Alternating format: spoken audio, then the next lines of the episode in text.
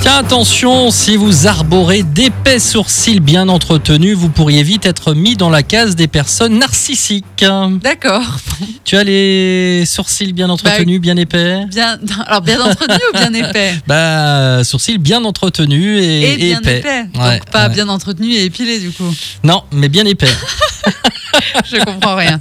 Je comprends rien. Bah, Bon, c'est continue. entretenu, mais, mais très épais, tu Ouais, vois ce que je veux dire. ouais. Voilà, selon une étude canadienne, euh, très sérieuse évidemment, publiée dans la revue Journal of Personality, des sourcils épais et soigneux reflètent une personnalité égocentrique et dominatrice. Pour parvenir à cette conclusion, les chercheurs ont fait euh, passer un test de personnalité à des individus avant de prendre en photo leur visage.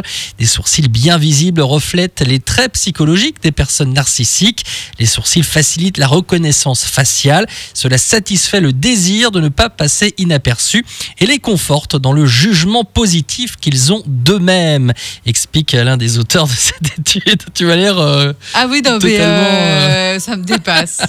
non, tu sais, ça me faisait penser, à- mais je ne retrouve plus son nom, l'animateur de l'émission Capital, qui avait un Oui. très gros monosourcil. Comment il s'appelle lui Emmanuel Chin.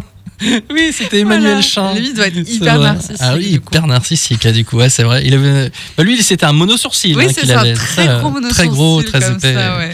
C'est comme. euh, Comment il s'appelle euh, François Fillon aussi, il a Ah des bah, gros gros sourcils. Aussi, oui, c'est vrai, Voilà. oui, tout gros comme Ouais, ça, oui, ouais. de profil, on dirait presque d'autres cheveux. C'est vrai.